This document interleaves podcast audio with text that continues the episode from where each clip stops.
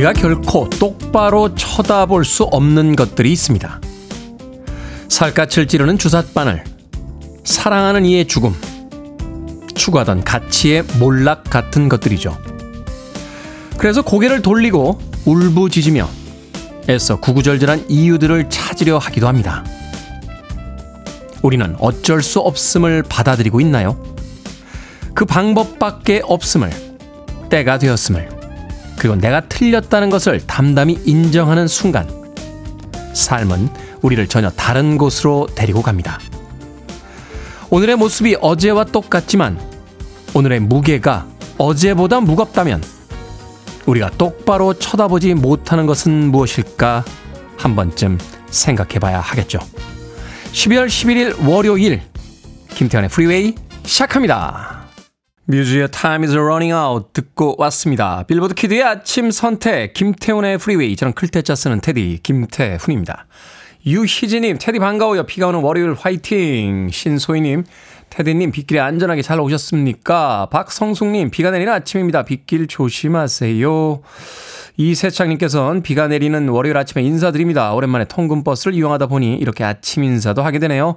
활기찬 일주일을 부탁합니다. 이 테디님이라고 더 정겨운 문자 보내주셨습니다. 자, 월요일 아침이 시작이 됐습니다. 아직은 어두운 하늘이 펼쳐지고 있습니다만 또 빗길이 예, 아침에 출근 시간을 방해하고 있습니다만 한 주의 시작이 예, 비로소 되고 있습니다. 자, 좀 서두르셔야겠죠? 빗길이기 때문에 예, 길이 예전보다는 조금 막히지 않을까 하는 생각이 들고요. 뭐 그래도 그렇게 많이 오는 비는 아닙니다.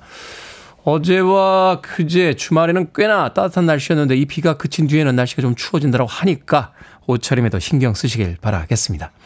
자, 청취자들의 참여 기다립니다. 문자번호 샵 1061, 짧은 문자 50원, 긴 문자 100원, 콩으로는 무료입니다. 유튜브로도 참여하실 수 있습니다.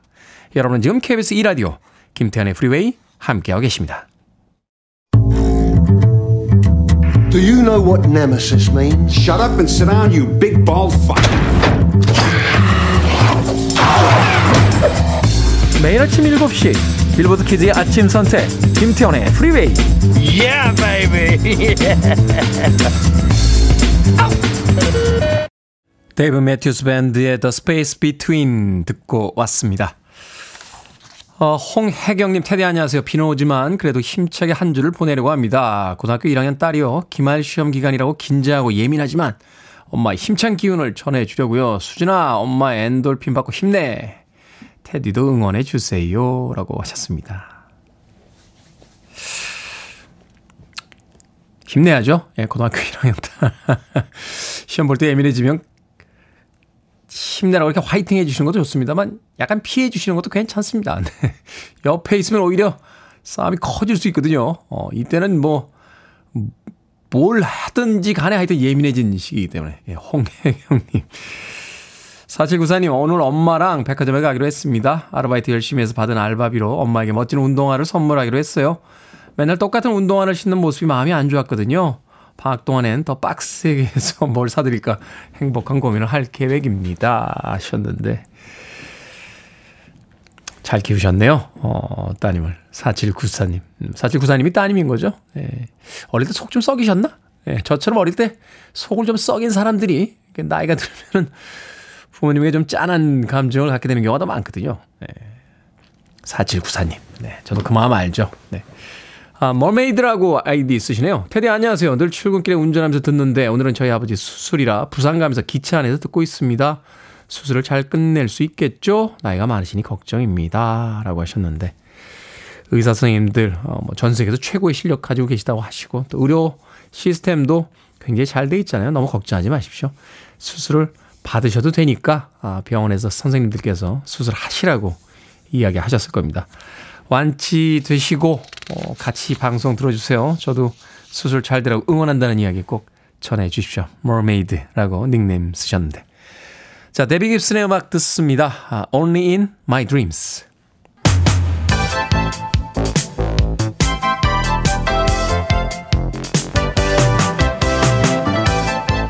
이 시간 뉴스를 깔끔하게 정리해 드립니다. 뉴스 브리핑 캔디 전예현 시사평론가와 함께합니다. 안녕하세요. 안녕하세요. 캔디 전예현입니다. 자, 21대 마지막 정기 국회가 막을 내린 가운데 오늘부터 임시 국회가 열리죠? 예, 마지막 정기국회 별다른 성과가 없었죠. 11일 오늘부터 임시국회가 열리는데요. 가장 중요한 본회의를 열기로 한 날짜는 20일, 28일 내년 1월 9일입니다. 그런데 지금 여야가 대립하고 있는 지점이 한두 가지가 아니죠. 첫 번째 예산안 문제를 살펴보면 일단 20일 본회의에서 여야가 처리할 계획입니다. 법정 시한이 12월 2일이었기 때문에 이미 기간은 넘겼는데요. 쟁점 예산이 여전히 남아 있습니다. R&D 관련한 예산, 원정 관련한 부분, 청년 3만 원권 교통 패스, 지역사랑 상품권 등인데 국민의힘은 재정 건전성을 강조하고 있죠. 총 지출액 순증액을 받아들이기 어렵다라는 거고 민주당은 일부 예산은 반드시 증액해야 된다라는 입장입니다. 그리고 이번 임시국회에 있어서 정치적으로 가장 큰 파장이 클 것으로 예상되는 사안은 이른바 쌍특검입니다. 두 개의 특검인데요.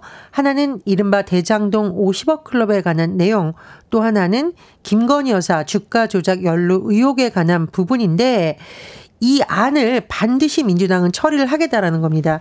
그런데 의석수를 보면 민주당이 이미 과반 의석을 확보하고 있기 때문에 국민의힘에서 이걸 막을 방법이 없습니다. 만약 국회를 통과한다면 윤석열 대통령이 거부권을 행사할 수는 있는데 이게 문제는 김건희 여사와 관련된 특검이 통과됐을 때 과연 대통령이 이것을 거부할 것인가 아니면 받아들일 것인가 양쪽 모두 국민의힘에게는 좀 부담스러울 수 있다 이런 분석이 나오고 있습니다.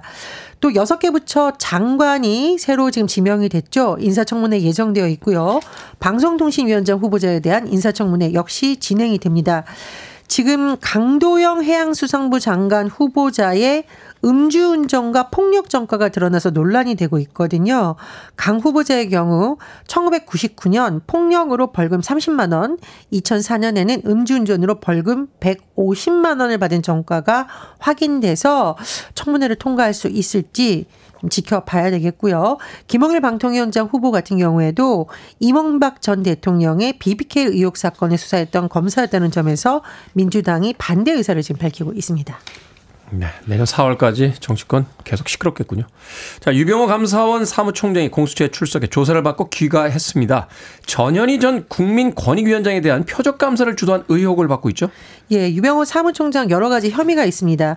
한마디로 요약하자면 전현희 전 국민위원장의 사퇴 압박을 목적으로 표적 감사를 벌인 것 아니냐.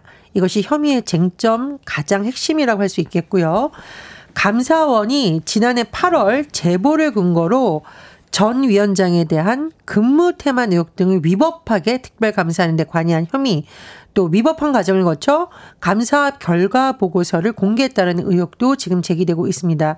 그런데 뉴스를 들으시는 분들이 어 공수처에서 유병호 총장에게 소환 통보했다라는 소식 들었는데 하고 떠올리시는 분이 있을 겁니다. 공수처에서 지난 5월부터 유병호 총장에게 무려 다섯 차례나 소환 통보를 했지만 유병호 총장은 그동안 감사원 업무를 이유로 응하지 않다가 9일 드디어 출석을 한 거죠. 10일 새벽까지 약 5시, 15시간의 조사를 받고 귀가를 했고, 기자들이 물었더니 자세한 내용을 말하긴 그렇고, 감사 시스템에 대해 아주 성실하게 설명했다. 이렇게 답을 한 것으로 전해졌습니다. 그런데 이제 공수처에서는요, 서면 진술서라던가 이번에 조사한 결과를 검토한 뒤 재소환 여부를 판단할 것으로 전해졌는데 재소환 가능성이 높다라는 전망도 나오죠. 일단 유 사무총장이 혐의를 부인한 것으로 전해지는데 추가 조사가 필요하다라는 결론이 나오면 재소환될 가능성도 있습니다. 자, 유류세 한시인하 조치가 이달 말 종료를 앞두고 있는데 다시 연장이 될지 관심이 쏠리고 있습니다. 이거 아마 이제 유류세 인하 계속됐으면 좋겠다 이렇게 생각하시는 분들도 있었고 아유 국세 펑크라는데 그렇게도 되나 뭐 의견이 좀 엇갈릴 수가 있습니다. 양면이 다 있는 사안이죠. 일단 뉴스를 보면 이달 중순까지 기재부에서 유류세 인하 조치를 종료할지 아니면 연장할지 결정을 할 것으로 보입니다. 유류세 인하 조치는 일시적인 지금 조치예요. 정부가 지난해 7월 휘발유와 경유의 유리세 인하폭을 37%까지 확대했는데 올해부터는 휘발유 인하폭은 25%로 일부 환원했습니다. 하지만 여전히 지금 인하된 상태라고 볼 수 있는데 이게 지금 세 차례나 연장돼서 올해 말까지 간 거거든요. 또 연장할지 이 왜 관심이 높냐. 유류세는 곧 물가와 연동이 되는 부분이 있습니다. 유통 비용이 다 다 영향이죠. 되는 사실상 다 영향을 미친다고 봐야겠죠. 소비자 물가 상승률이 3%로 웃돌고 있기 때문에 유류세 인하 조치를 만약 종료한다. 그러면 물가 오름세를 다시 자극할 수 있다. 이런 우려가 제기되고 있고요. 또 최근에 국제유가가 하락세를 보이고 있기 때문에 유류세를 일하는 이 종료를 하는 데 있어서 명분이 어떻게 될 것인가 이 부분도 관심사였습니다. 하지만 제가 말씀을 드렸듯이 국세 수입이 이렇게 줄고 있는데 언제까지 이 임시 방편 조치를 계속 끌고 갈 수 있겠느냐. 정부의 부담이 될 수 있다. 이런 지적도 나오고 있는데요. 유류세 인하 조치를 이어가는 대신에 인하폭을 축소할 것이다. 이런 전망도 나옵니다. 자, 국방부가 소위와 하사 등 군의 초급 간부들의 연간 소득을 인상하기로 했다고요? 네. 2023년부터 2027년까지의 군인 복지 기본 계획이 확정됐습니다. 핵심 내용을 살펴보면 2027년부터 초급 간부의 연간 소득이 하사 최고 4,900만 원, 소위 최고 5천만 원까지 각각 인상될 예정이라고 합니다.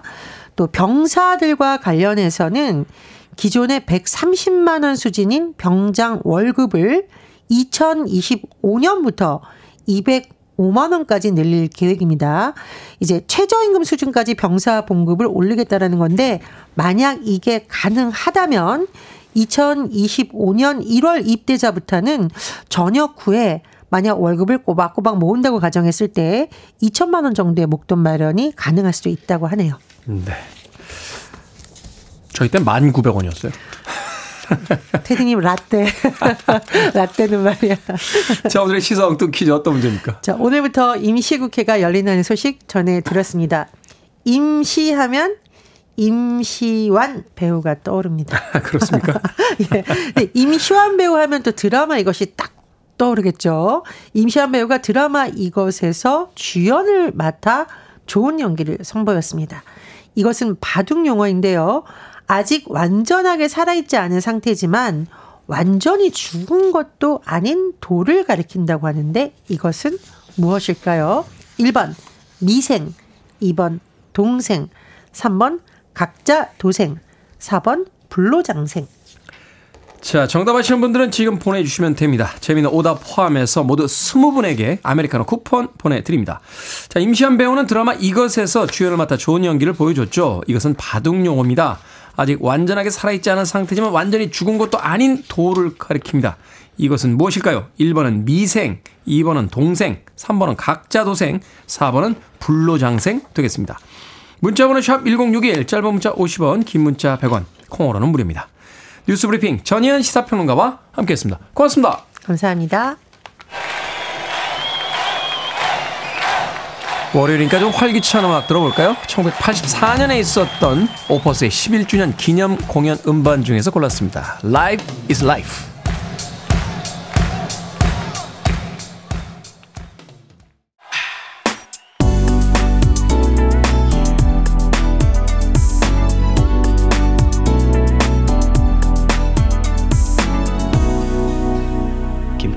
Freeway.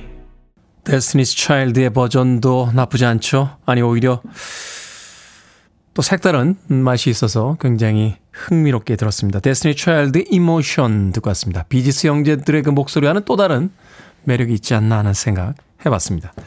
자 오늘의 시사 엉뚱 퀴즈 임시완 배우가 주연을 맡은 드라마의 제목으로 바둑에서 아직 완전하게 살아있지 않은 상태 하지만 완전히 죽은 것도 아닌 돌을 가리키는 용어 무엇일까요? 정답은 1번 미생이었습니다. 미생 소위 이야기에서 이제 두 집이 안 난 형태. 그걸 미생이라고 부르죠. 최소영님, 정답은 1번 미생입니다. 테디는 잘생. 이런 거 이제 붙여주셔야, 뒤에다 하나 붙여주셔야 아, 당첨될 확률이 높습니다. 네. 2801님, 미생, 미치게 생각나는 김태훈의 프리웨이. 야, 이건 좀 너무 같다라는 생각도 좀 드네요. 자, 9221님, 미생. 우리는 죽을 때까지 불안전하지만 그래도 온전한 생을 향하여 가자라고 하셨고요. 김정수님께서는 모범생, 우리 아들 우등생은 아니지만 착해요. 아들 자랑도 해주셨어요. 2479님, 안녕하세요. 출근 시간에 활력 비타민 매일 잘 듣고 있습니다. 정답은 여생입니다. 12월 35년 정년을 앞두고 있는 남편을 응원하며 편한 여생 되기를 바랍니다. 하셨는데, 35년이나 열심히 일하셨으니까 그 정년이 이후에 여생이 분명히 편안하실 거라고 생각됩니다. 열심히 일했으니까 또 쉴 자격이 있는 거죠. 2479님. 자, 방금 소개해드린 분들 포함해서 모두 20분에게 아메리카노 쿠폰 보내드리겠습니다. 당첨자 명단 방송이 끝난 후에 김태훈의 프리웨이 홈페이지에서 확인할 수 있습니다. 콩으로 당첨되신 분들 방송 중에 이름과 아이디 문자로 알려주시면 모바일 쿠폰 보내드립니다. 문자 번호는 샵 1061, 짧은 문자는 50원, 긴 문자는 100원입니다. 7063님께서요, 나이 50이 가까워 오지만 저는 아직 장롱 면허입니다. 남편이 아침마다 왕복 1시간 거리를 출근시켜줘요. 지하철을 타고 가도 되지만 이 편안함에 익숙해져 버렸네요. 아직도 눈만 마주치면 싸우는 왼수 같은 남편이지만 아침마다 고마워요. 특히 오늘처럼 비가 오는 날에는 더욱이 고마움이 크게 느껴지지만 막상 직접 고맙다는 말은 못하겠습니다. 그래서 이렇게 태호님의 목소리를 빌리고자 글 남깁니다. 하셨습니다. 문자로 보내주셨네요.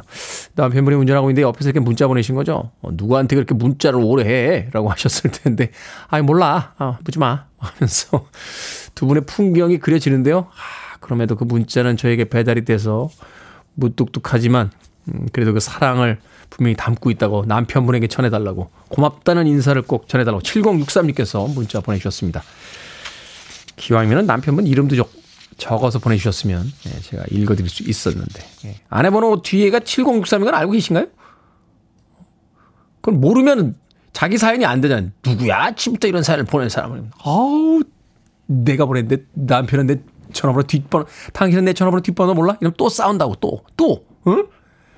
남편분 아내분 뒷번호 7063 맞죠? 예. 예. 확인 한 번들 해보세요. 운전하시는 아내분과 함께 지금 출근하시는 분들. 자, 7925님, 테디, 오늘은 날씨가 춥네요. 어제는 그리 포근하더니 우리 초딩 아들 포근할 때도 새잠바라며 두꺼운 패딩 입고 땀 흘렸어요. 그런데 오늘은 추운데 얇은 잠바 입겠다고 하니 아우 속 터집니다. 우째야 할까요? 하셨는데 내버려 두세요. 초딩 때부터 자기 옷 입는 법 정도는 배워야 되지 않겠습니까? 아, 저희 어머니 맨날 하시는 이야기 있어요. 내 입으로 다 했다, 야! 라고 하시는데, 입으로 배우면 안 됩니다. 엄마 입으로 배우면 안 돼요. 경험으로 배워야죠. 7925님. 자, 1817님께서 신청하신 음악 들려드립니다. Beatles, Now and Then.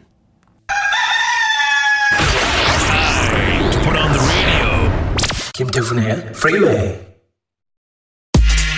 Are you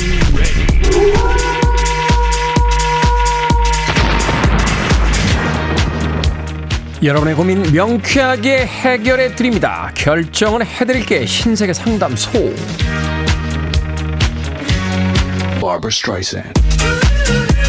이정숙님 정치면 보기 싫어서 신문을 끊었는데 가끔 살림할 때 신문지가 필요하더라고요. 다시 구독할까요? 아니면 말까요? 하지 맙시다. 가끔 필요해서 매일 스트레스 받을 일은 없잖아요. 3134님 친구가 보험을 하는데 자꾸 연락을 합니다. 보험들 여력이 안 되거든요. 번호를 차단할까요? 아니면 여력이 안 된다고 솔직히 말할까요? 솔직히 말합시다. 그런다고 번호 차단하면 만날 사람이 몇이나 되겠습니까? 권영민님, 보통 결혼식 청첩장은 2, 3주 전에 주지 않나요? 지인의 결혼식이 일주일 남았는데 청첩장을 안 줍니다. 가야 되나요? 아니면 가지 말까요? 가지 마세요. 초대도 안 했는데 뭐 굳이. 주미정님 연말에 아이들과 가족여행으로 강원도를 가려고 하는데요 가격이 비싸고 룸 컨디션은 조금 떨어지는 오션뷰 숙소를 갈까요? 아니면 저렴하지만 룸 컨디션은 비교적 괜찮은 설악산뷰 숙소로 갈까요? 저렴하고 컨디션 괜찮은 설악산 뷰로 가십시오 바다는 그냥 걸어 나가면 5분 만에 볼 수 있어요 방금 소개해드린 네 분에게 선물도 보내드립니다. 콩으로 뽑힌 분들 방송 중에 이름과 아이디 문자로 알려주세요. 고민 있으신 분들 김 소장에게 보내주시면 정성껏 해결해드립니다. 문자번호 샵 1061 짧은 문자 50원 긴 문자 100원 콩으로는 무료입니다. 자 조금 있으면 아이들 방학이죠. 고고스입니다. Vacation.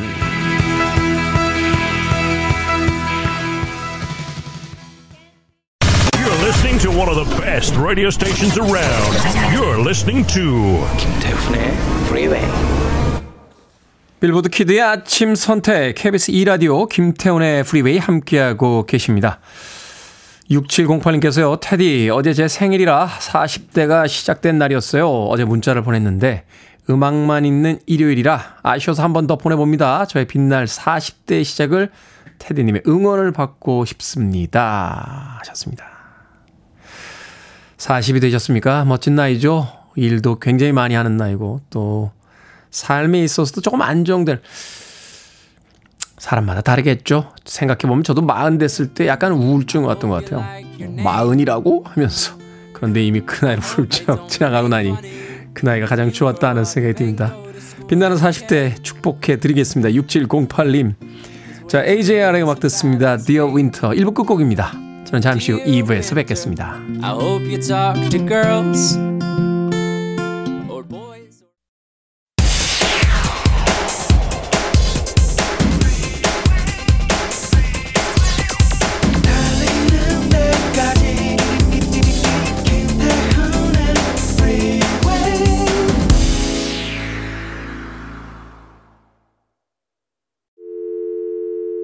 Your arms around me. I need to feel your touch.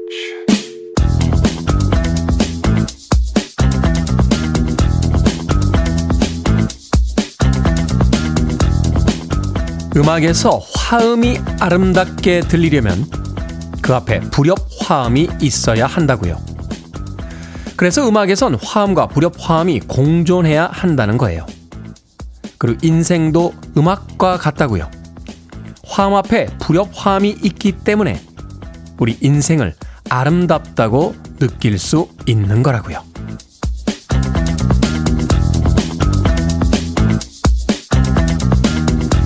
뭐든 읽어주는 남자. 오늘은 청취자 유정근 님이 보내주신 황보름 작가의 책 어서오세요 휴남동 서점입니다. 에서 읽어드렸습니다. 두 개 이상의 음을 동시에 낼 때 서로 어울리지 않고 불안정한 느낌을 주는 걸 불협화음이라고 하죠. 그런데 뛰어난 연주자들은 이 불협화음을 드라마틱하게 표현하곤 합니다. 곡을 더 풍성하게 만드는 장치로 활용하고 감동을 넘어 환희를 느끼게 하죠. 살다 보면 불협화음을 만들어내는 상황이나 사람을 자주 만나게 되는데요. 그걸 소음으로 남겨둘지, 멋진 연주의 일부로 승화할지는 선택과 노력에 달려 있을 겁니다. 음악 참 독특하죠. 이모젠 힙의 Hide and Seek 듣고 왔습니다. 김태훈의 프리웨이 2부 시작했습니다. 앞서 일상의 재발견, 우리 하루를 꼼꼼하게 들여다보는 시간, 뭐든 읽어주는 남자. 오늘은 청취자 유정근 님이 보내주신 황보름 작가의 책 어서오세요 휴남동 서점입니다. 에서 읽어드렸습니다.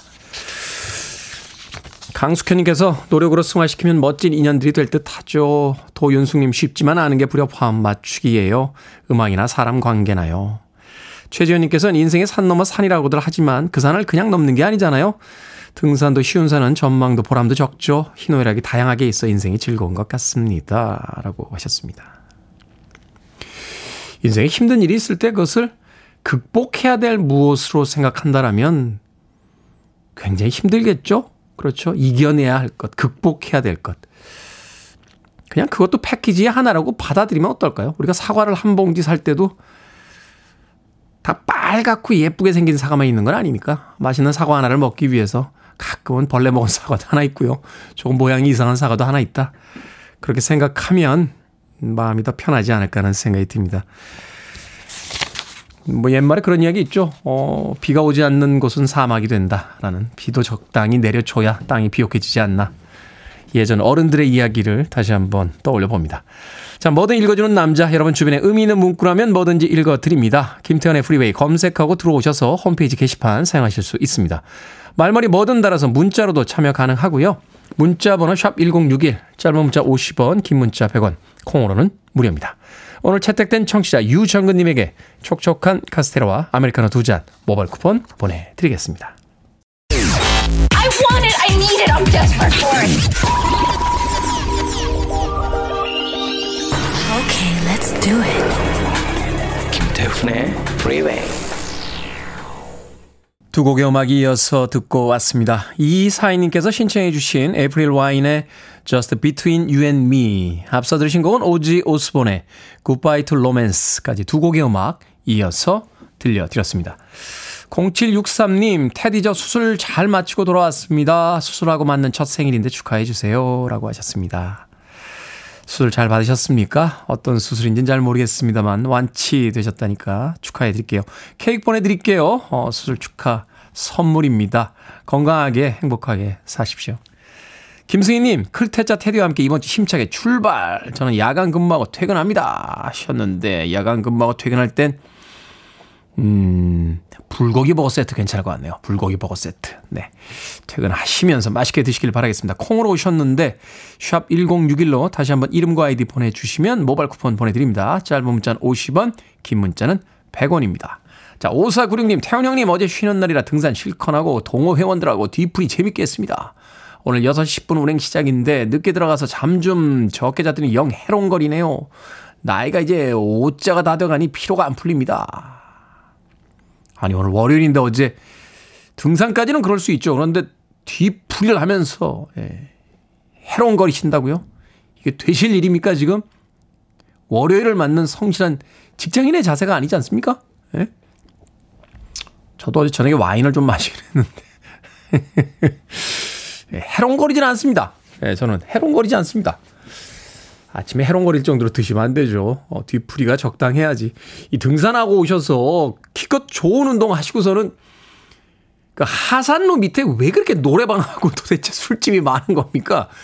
등산은 2시간이면 산에 올랐다 내려오는데, 예, 그 하산로 벗어나는데 4시간 걸립니다. 도대체가. 신묘한 일이지요. 신묘한 일. 그렇다고 해서 또 이 파전에다 막걸리 한 잔 건너뛰기가 이렇게 쉽지는 않은데 적당히 마십시다. 적당히. 5496님. 해장하셔야죠. 네, 해장. 제가 컵라면 보내드릴게요. 잘하신 건 없으니까 예, 제가 그래도 그냥 보내기는 좀 민망하니까 컵라면 보내드리겠습니다. 예, 해장엔 컵라면 아니겠습니까? 5496님. 서성용님. 테디는 휴가 따로 안 가실 거죠? 일본도 조용히 다녀오셨으니까. 라고 하셨는데, 왜 그렇게 생각하세요? 휴가 갈 겁니다. 휴가 갈 거예요. 떠들썩하게 갈 테니까 걱정하지 마십시오. 서성용님. 자, 사이먼 앤 가펑클의 음악 듣습니다. I Am a Rock.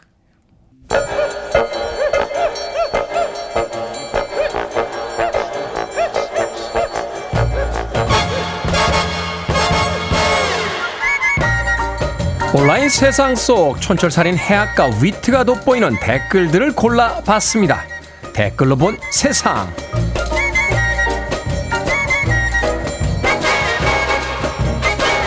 첫 번째 댓글로 본 세상. 한 온라인 커뮤니티에 호떡을 샀더니 쓰레기 봉투에 넣어줬다 하는 하소연 글이 올라왔습니다.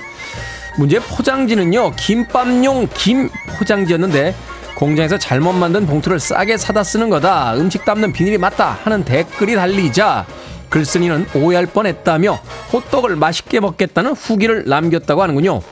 여기에 달린 댓글들입니다. 엠파워님. 옛날에는 군밤이나 호떡, 붕어빵 사면 신문이나 달력으로 봉투 만들어서 넣어주기도 했습니다.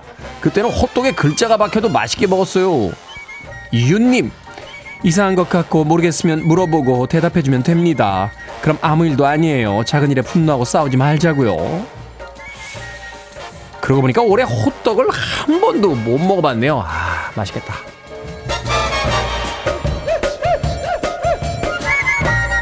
두 번째 댓글로 본 세상. 최근 서울시와 서울연구원이 발표한 보고서에 따르면 서울 청년의 자산 빈곤율은 55.6%에 달한다고 합니다.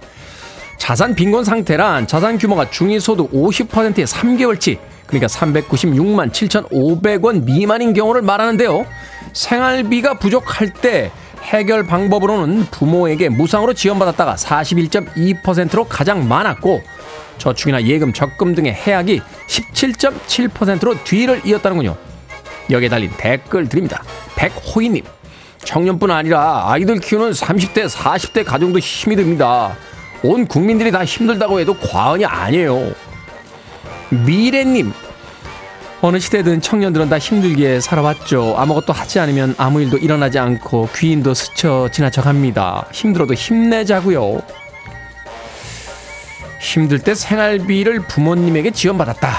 부럽긴 하네요. 그런데 부모님은 누구에게 지원을 받나요?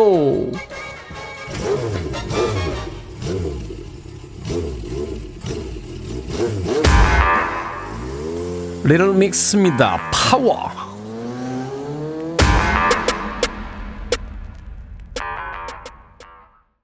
Your mind.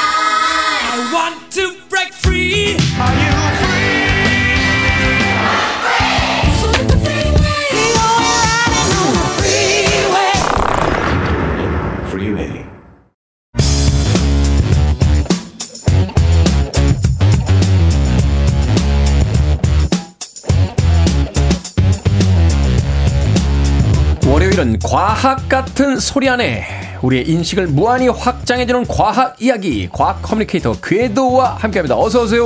안녕하세요. 궤도입니다. 자, 최근 우리나라 대기업들과 정부에서도 관심을 보이고 있는 분야라고 하죠. 현재는 일론 머스크가 주도하고 있는 산업인 우주 인터넷에 대해서 오늘 여쭤보도록 하겠습니다. 우주 인터넷이 뭡니까?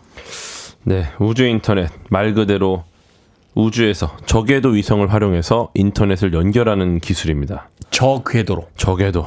네, 이게 그 지상에서 인터넷을 우리가 쓰잖아요. 잘 쓰고 있잖아요. 네, 집에서는 이제 셋톱 박스를 사용해서 이제 네, 네, 네. 와이파이를 쓰기도 하고 네, 뭐 기지국을 일단은 타고서 이제 이렇게 인터넷을 쓰는데 전선, 전신망을 통해서 이제 쓰기도 하고 이런 네. 거 설치가 어려운 뭐 오지나 산간 뭐 이런 데서 통신 안 되는 지역 이런 데서 이제 좀 그런 지역을 좀 줄이고 네.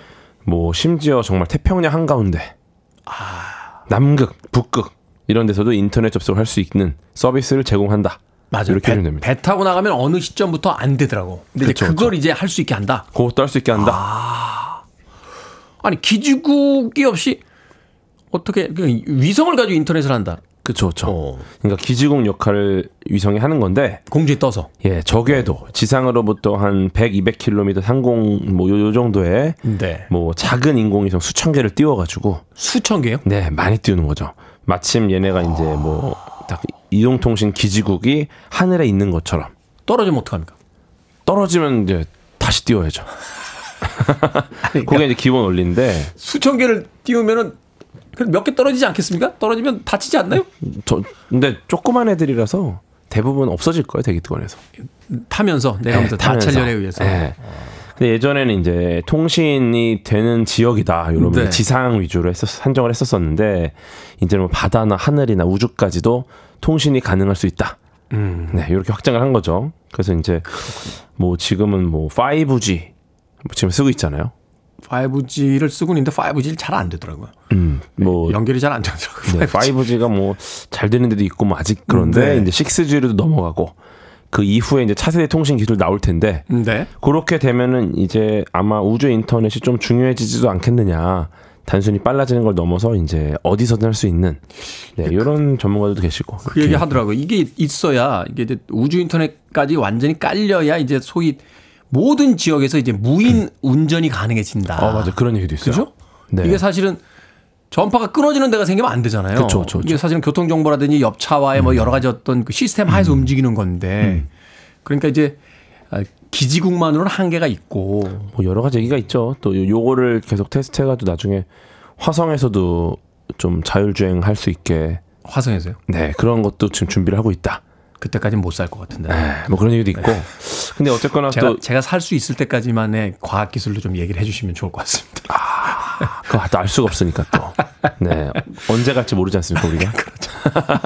자칫하면은 뭐 별 할 말이 없을 수도 있어서. 음, 그렇군요. 네. 근데 이제 또 이게 과거에는 인터넷 하면은 국가 주도 사업 느낌이 좀 있었잖아요. 그렇죠. 이 망 자체가 이제 네. 공공재로 이제 보는 거니까. 그렇죠. 그렇죠. 근데 이제 좀 민간 중심의 New Space 시대다. 했을 때 이제 이런 것들이 어, 우주 인터넷을 통해서 열릴 수도 있겠다라는 관점도 있고 네. 네, 왜냐하면 또 이거 선두주자가 우리 테슬라의 창업자 일론 머스크가 이끄는 스페이스X입니다. 이 아저씨 참 요새 요새도 뭐 가십난 보니까 또 사고 치셔가지고 또 시끄럽던데요.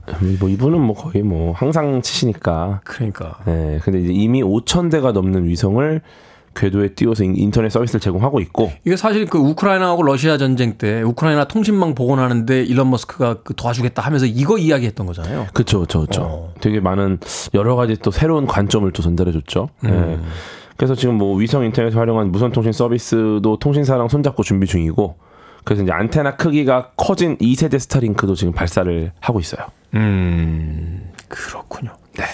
네. 자, 이 우주 인터넷이 가능하려면 어떤 기술들이 있어야 됩니까? 일단은 위성을 좀 띄울 수 있어야 되고. 그렇죠. 통신 위성이 일단 있어야 되고, 네. 가서 이제 기지국 역할을 해야 되니까, 그 다음에 발사할 수 있는 발사체 기술이 또 있어야 되겠죠. 네. 네, 그 다음에 뭐 지상에서는 이제 위성 신호를 기존의 인터넷망, 그러니까 기존의 망이나 데이터 센터로 연결해주는 또 게이트웨이가 되게 중요합니다. 지상에서는. 음.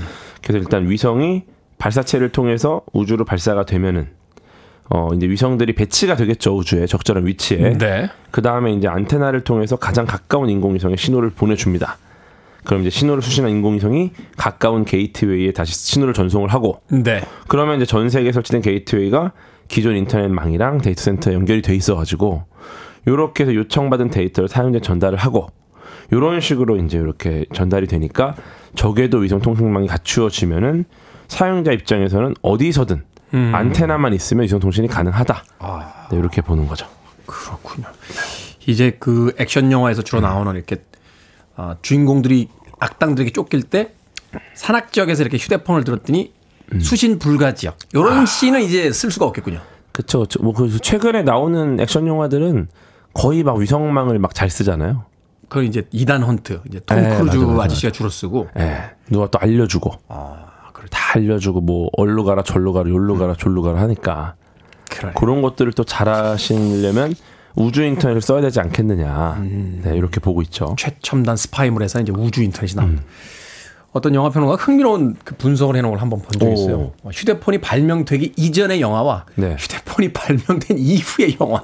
음. 그걸 통해서 이제 남녀의 만남이 어떻게 달라지는지, 아, 맞아요, 맞아요. 뭐 액션씬이 어떻게 변하는지 뭐 이런 것들을 그 흥미 삼아서 이렇게 분석해 놓은 걸본거본 적이 있는데 이제 과학 기술이 우리의 삶뿐만이 아니라 여러 가지 또 다른 모습들도 이제 바꿔 놓을 수 있겠다 하는 생각이 예전에 드는군요. 막 서로 못 만나 가지고 어디 장소를 정해 놓고 막 엇갈리고 막 그 접속 보면 나오잖아요. 네. 접속 보면 거기서 이제 두 사람이 예. 이상한 영화였죠. 어, 어.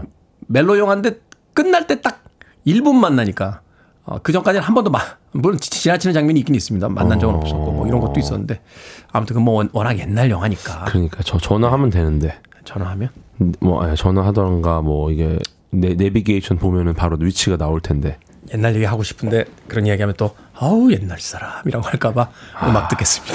자, 자미로콰이로 갑니다. Space Cowboy.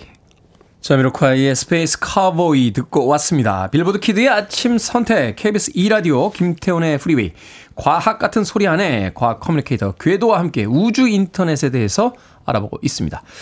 자, 우주 인터넷 이런 새로운 기술의 이제 발명 같은 것들은 누군가의 상상, 뭐 몽상 이런 것들을 통해서 시작하게 되는데 이 초기의 모습들 어떤 모습들 속에서 이제 시작이 된 겁니까?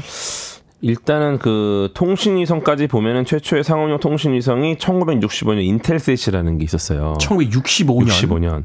이게 이제 대서양 위에 정지 궤도에 올려서 통신을 제공을 했었는데 딱그 위치에만 있는 거죠? 네, 정지 궤도 이제 지구의 자전 속도랑 비슷하게 한 3만 6천 킬로미터에서 이제 있는 거죠. 그러니까 음. 이제 똑같이 거의 비슷하게 돌아가니까 지구에서는 거의 지표면에서는 거의 멈춰져 있는 것처럼. 3만 6천 킬로가 이게 초속입니까? 시속입니까? 아, 그 높이가. 높이가 3만 6천? 네, 네, 네, 높이가. 어. 그러면 이제 어 시속 뭐 1,300km 정도로 같이 돕니까? 같이 도는 거죠. 자전 속도로 그쵸, 같이 그쵸, 돈다. 그쵸. 네. 그래서 그 그러다가 이제 1998년에 위성 이동 통신 서비스 이리듐 이 이리듐. 출범을 합니다. 이게 이리든 폰이라고 있잖아요. 이렇게 어 맞아요. 위성 사용해서 전화하는 거. 그 예전에 엄청, 있었죠. 엄청 있었죠. 비싸던데 그거. 맞아 비싸죠. 네. 근데 이게 정지 궤도라 보니까 3만 6천 킬로미터 정도 굉장히 높은 곳에 있잖아요. 네. 높이 있으니까 넓은 범위를 커버가 가능한데 음. 네, 근데 그만큼 멀리 있다 보니까 지연 시간도 길고 속도가 느립니다. 네, 뭘 줘야 되는데 멀리 있으면 오는 것도 오래 걸리고 뭐 많이씩 주기 힘들잖아요. delay가 걸리는군요. 네, 그러다 보니까 어 그러면 저렇게 정지궤도 말고 저궤도로 가자. 저궤도로. 네, 가까이서 주고받자 신호를. 어. 그럼 속도가 빨라지잖아요. 속도가 빨라지죠. 대신 가까우니까 어떻습니까? 왔다 갔다 속도도 빠르겠죠. 속도가 빠른데 예전에 정지궤도는 넓은 범위를 이렇게 커버했었는데 그러니까 이건 짧죠. 네, 이게 좁아지죠. 이게 사실 이제 높게 올라가야 이제 양쪽으로 펼쳐지는 네, 네, 네, 면이 그렇죠. 그래서 몇 개죠? 세 개인가 있으면은 음. 높게 세 개인가 있으면 전 지구를 커버할 수 있다. 뭐 이런 이런 이야기가 있었는데. 어, 그렇죠. 멀리 있으면은 멀리 있으면. 보- 그런데 이게 그래서 이제 저궤도 위성을 하면 좋겠는데 어, 일단은 문제는 커버리지가 너무 줄어드는 거죠. 이 관할 구역이 네. 그래서 해결법이 아 그럼 많이 올리자. 많이 올린다. 네. 그래서 이제 저궤도 위성 77기를 올릴 계획을 합니다. 77기. 네. 요게 이제 원자 번호가 77인 이리듐이라는 금속. 거기서 이름을 따요. 그래서 네. 77개가 올라가니까 이리듐으로 하자.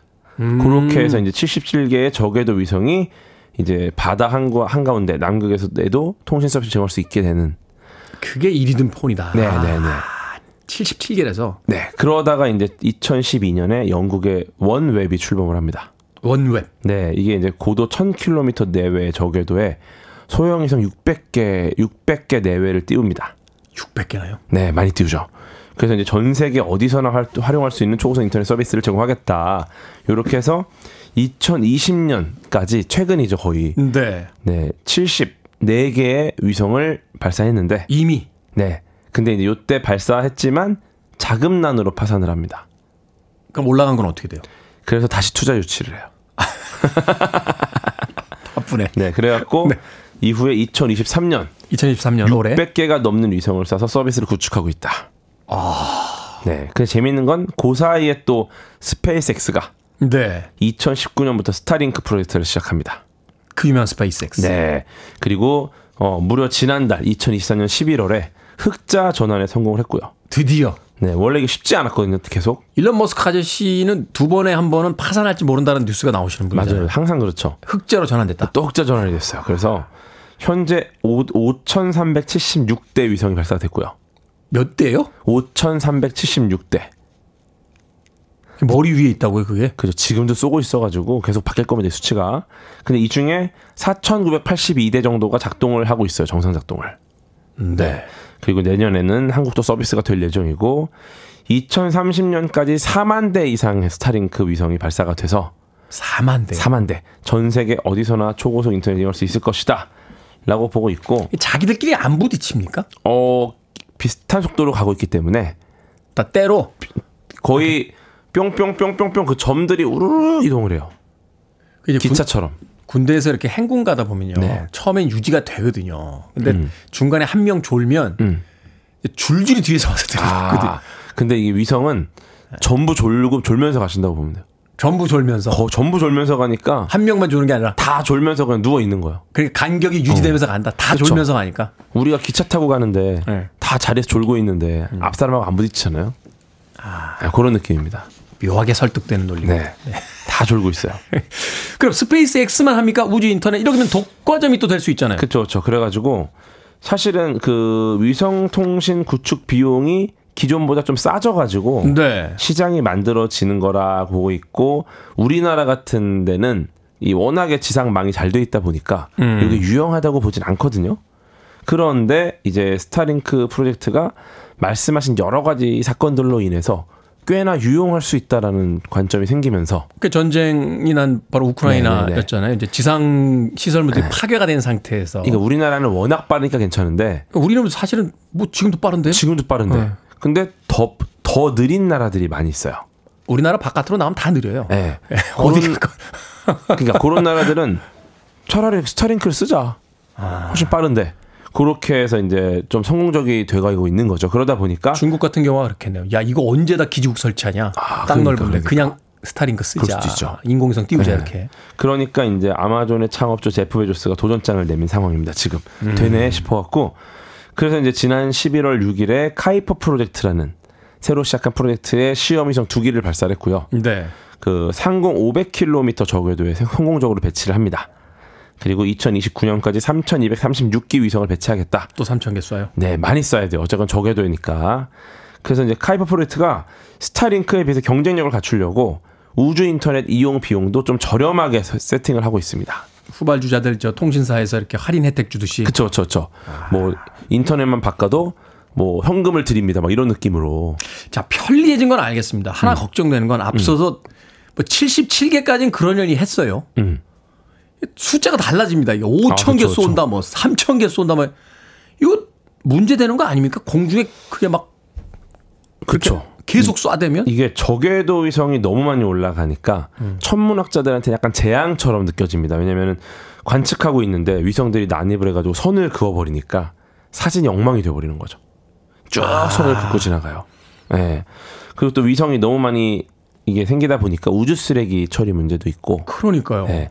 이 고장 나거나 통제가 안 되는 위성들이 이거 수거 어떻게 해요? 예, 수거를 해야 되는데 계속 떠다니면은 다른 위성과 충돌할 수도 있고. 아니 그러니까 이게 아니, 쏘기만 하면 안 되잖아요. 음. 우리가 하다못해 북한산에 올라갈 때도 검정 비닐 하나 가지고 올라가면서 음. 자기가 먹고 이 나- 남은 쓰레기들은 다 거기다 넣어서 가지고 내려와서 분리수거하는데 그렇죠. 공중에다가 5천 개씩 곳은 고장 나면 천지 모르겠는데요. 이렇게 하면 안 되잖아요. 안거 실제로 아닙니까? 스타링크 같은 경우도 그 우주, 유럽 우주국 이사의 위성이랑 충돌할 뻔한 적이 있고 중국의 탱궁 우주 정거장이랑도 부딪힐 뻔한 적이 있고 그 아주 유명한 영화죠. 그 알파스 쿠아론 감독의 그래비티라는 영화 보면 음. 그 우주에서 활동하던 우주인들이 그 우주 쓰레기에 이제 부딪히면서 그이 인공위성이 파괴가 되잖아요. 맞아요, 자기 맞아요. 우주 정거장이. 그래서 이제 네. 그 이제 위기에 닥치는 이런 이야기들인데 테슬러 신드롬을 기반으로 한 영화인데 그래서 지금 2022년 6월 기준 우주 물체가 지금 한 위성을 포함해서 5만 6,500여 개 정도가 우주에 올라가 있고 그 중에 3만 개 정도가 우주 쓰레기로 남아 있습니다. 또 이것도 수- 정확한 수치가 아닌 게 전부 추적이 안 됩니다 이게. 그러네요. 네, 그러다 보니까 어떻게 보면 좀 소외당하는 지역의 사람들에게 저렴한 가격으로 제공할 수 있는 서비스인데 고장난 위성 때문에 또 다른 문제를 또 혼란스러운 상황이 야기가 된다면은 이런 분들 고민을 좀 해야 되지 않을까. 네, 이런 좀 말씀을 드리고 싶네요. 그럴 일은 없습니다만 이게 일순간에 다 쏟아진다고 생각하면 음. 악몽도 그런 악몽이 없겠네요. 그러니까 여러 가지 또 잘 알아보시고 또 잘또 고민해서 새로운 아이디어를 내야 되지 않을까. 줄 맞춰 잘 가던 차선에 역주행차 하나 들어가면은 도로 전체 다 난리 나는 거잖아요. 음. 그러니까요. 물론 과학자들이 다 그런 사항들을 생각을 하고 시스템을 만들고 있겠습니다만 과연 자꾸 올리는 것만이 해답인지에 대해서는 약간 의문이 듭니다. 내리는 거 후- 연습도 또 많이 하고 있긴 한데 네. 또 고민해봐야죠. 자, 과학 같은 소리 안에 오늘 과학 커뮤니케이터 궤도 씨와 함께 우주 인터넷에 대해서 알아봤습니다. 고맙습니다. 고맙습니다.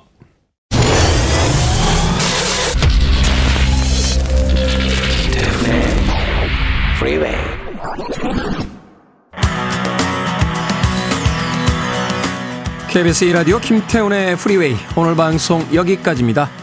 오늘 끝곡은 모패치의 Life on Mars 듣습니다. 월요일이 시작됐습니다. 힘차게 일어나십시오. 전 내일 아침 7시에 돌아오겠습니다. 고맙습니다.